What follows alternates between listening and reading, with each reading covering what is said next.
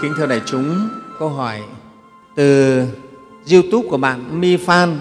Kính bạch Thầy, trong thời mạt Pháp này làm sao để con phân biệt được đâu là chính Pháp, đâu là tà Pháp, đâu là mê tín, đâu là chính tín ạ? À?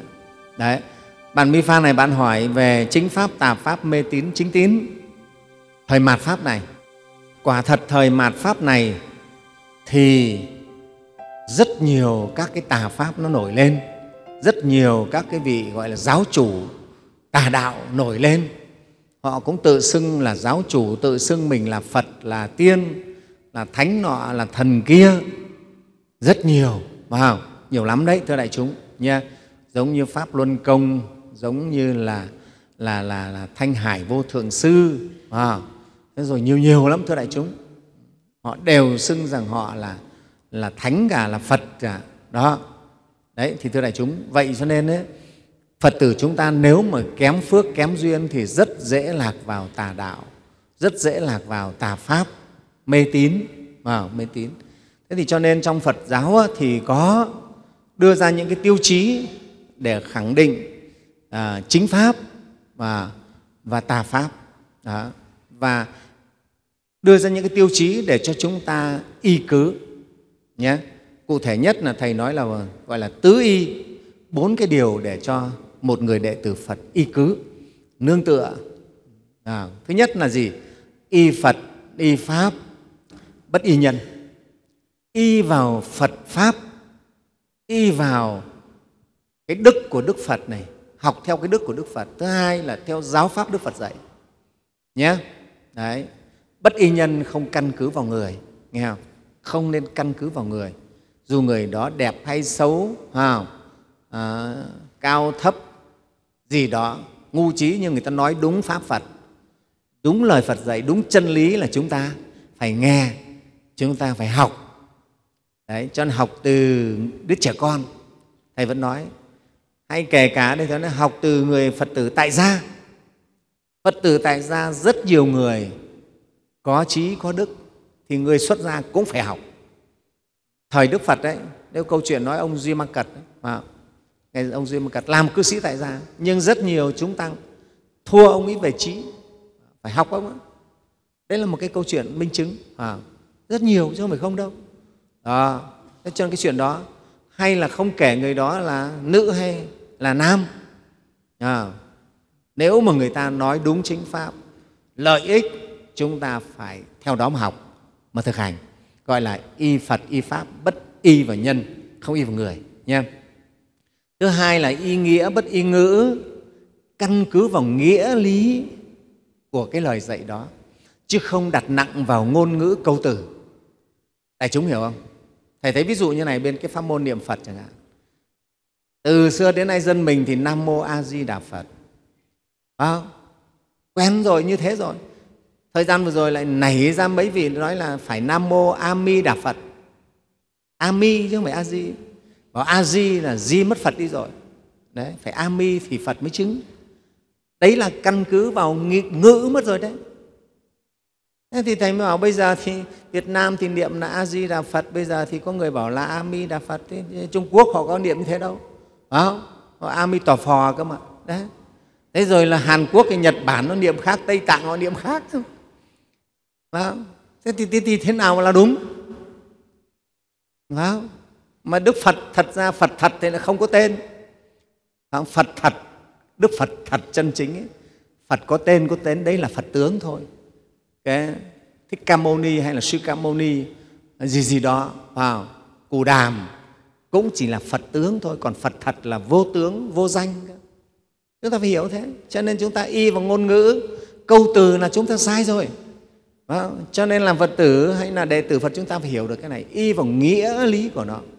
Ví dụ, nghĩa của chữ A-di-đà Phật là vô lượng quang, vô lượng thọ, vô lượng công đức.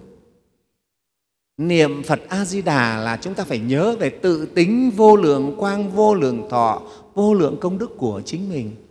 Cái tự tính của mình, cái tính sáng này này mà vua Trần Nhân Tông gọi là tính sáng, à, rèn tính sáng, đấy chính là châu báu. À, phật ở trong lòng mà chẳng phải tìm xa. Chính là cái tính sáng này cái tính giác của chúng ta này là phật và đấy là di đà đấy. À, di đà là tự tính sáng soi. Đó phải hiểu được nó là gốc ở đấy. Chứ không phải chấp vào cái tên niệm a mi đà phật mới đúng hay là a di đà phật mới đúng. Cứ thế cãi nhau thôi. Đấy cho nên không chấp vào ngôn từ nhé ngôn ngữ mà chúng ta căn cứ vào nghĩa của nó. À, à, ví dụ như việt nam mình thì bảo là ăn cơm nhưng mà tiếng anh thì người ta gọi là gì? Là have hay là eat phải không? À, thế thì bây giờ mình lại cứ căn cứ vào cái từ ấy thì không hiểu không phải phải nghĩa của nó phải không?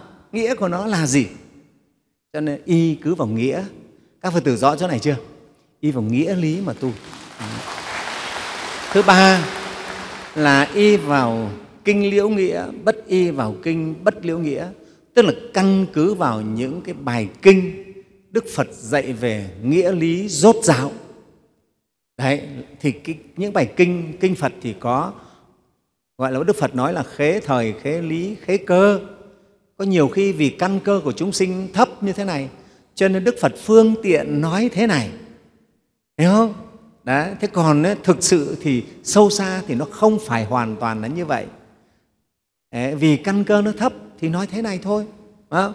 giống như học sinh vỡ lòng á, thì mình chỉ dạy thế này thôi. Còn sinh viên đại học mới học đến tích phân vi phân này khác giải tích này khác chứ học sinh vỡ lòng đã đã biết gì cái đấy. Đó, không? đó không hiểu. Hay là người lớn mới hiểu được à, trẻ con thì cứ một cộng một bằng hai nhưng người lớn nhiều khi là hiểu một cộng một phải bằng mười, bằng mấy cũng được. Nó khác nhau. Đấy. cái trình độ là khác rồi. Đó, hiểu khác nhau. Phải không? Đó, thế thì ở đây là căn cứ vào những cái bộ kinh, bài kinh liễu nghĩa, tức là kinh mà rốt giáo đức phật nói về rốt giáo chân lý. Chứ không căn cứ vào những cái bộ kinh chưa rốt giáo kinh gọi là bất liễu nghĩa nhé. Thứ tư là ý chí mà bất ý thức y vào trí, không y vào thức. Thức tức là cái nhận thức này này, phân biệt ý thức này, nó còn trong phạm vi tương đối, nó rất nhiều sai lầm. Cho nên căn cứ vào trí, và trí này phải là cái trí mà giác ngộ, đấy. Hoặc là tư duy bằng trí, chứ không căn cứ vào cảm thọ. Chúng ta thường hay nặng về tình, thưa đại chúng, tình thức. Đánh giá một con người hay đánh giá bằng tình cảm, tình thức là chính. Mà chúng ta không căn cứ vào lý trí à, cái trí này cũng, cũng có một phần là lý trí nữa. Và lý trí thì nó sáng suốt hơn nó chính xác hơn. Còn chúng ta thưa đại chúng chúng ta hay đánh giá nhận xét bằng tình thức lắm. Tình tức là gọi là thức đó nhá. Có cảm tình với ai thì thấy người đó đều tốt đều đẹp à, còn mà không ưa ai thì người đó cái gì cũng xấu. Làm việc gì cũng không thấy tốt. Đánh giá người ta thấp. Đấy là chúng ta không căn cứ vào trí mà căn cứ vào tình đấy vào thức đấy nha thế thì đối chân lý phật giáo là căn cứ vào trí tuệ, lấy trí tuệ mà xem xét mà đánh giá. Đấy, đại chúng thấy chưa? Thấy thấy phật giáo chúng ta hay chưa? Là trí tuệ mà. Vâng, đó. Đấy là bốn cái để thầy nói về cái y cứ để nhận định, nhận xét một vấn đề, để mà tìm hiểu nhé thế còn để tránh đi nữa, chúng ta không mắc vào tà kiến thì chúng ta phải tìm hiểu và thực tập chính kiến. Chính kiến ở đây đó là gì? Đó là chính kiến về nhân quả về nghiệp báo. À, rồi ba cái pháp ấn của phật giáo. Pháp ấn phật giáo là gì? Là vô thường. Tất cả cái pháp hữu vi này đều vô thường. Thứ hai là khổ. Đã vô thường thì là khổ. À, tức là không nắm giữ được. Mà chúng ta bản chất của chúng sinh là muốn nắm giữ chấp giữ mà không giữ được cho nên khổ. Đấy. Khổ rồi gì? Rồi lại vô ngã nữa. Đã khổ thì lại vô ngã. Và còn thật ngã thì không khổ vì vô ngã cho nên khổ. Đó cho nên là tam cái pháp ấn là ba cái dấu ấn của chính pháp là vô thường khổ và vô ngã. Chúng ta lấy cái này để soi vào tất cả các giáo pháp các bài kinh các lý thuyết. Nếu không có ba cái dấu ấn này thì đấy cũng là tà pháp. À, nha. Thế rồi chúng ta căn cứ vào vào tứ đế có chính kiến về tứ đế. À, đó là khổ là tập là diệt là đạo. Rồi căn cứ vào gì? Vào những cái gì là thiện là bất thiện. Đấy thưa đại chúng không phải đơn giản đâu. Đấy, chúng ta tìm hiểu thiện hay bất thiện thế nào là là căn bản của thiện thế nào là căn bản của bất thiện. Tham sân si là bất thiện là căn bản của bất thiện đấy. À, phải hiểu được như vậy. Cái gì có gốc là tham sân si đó là bất thiện. À, hiểu được như vậy là có bắt đầu có chính kiến. Rồi về về nhân duyên à, các pháp đều do nhân duyên mà thành.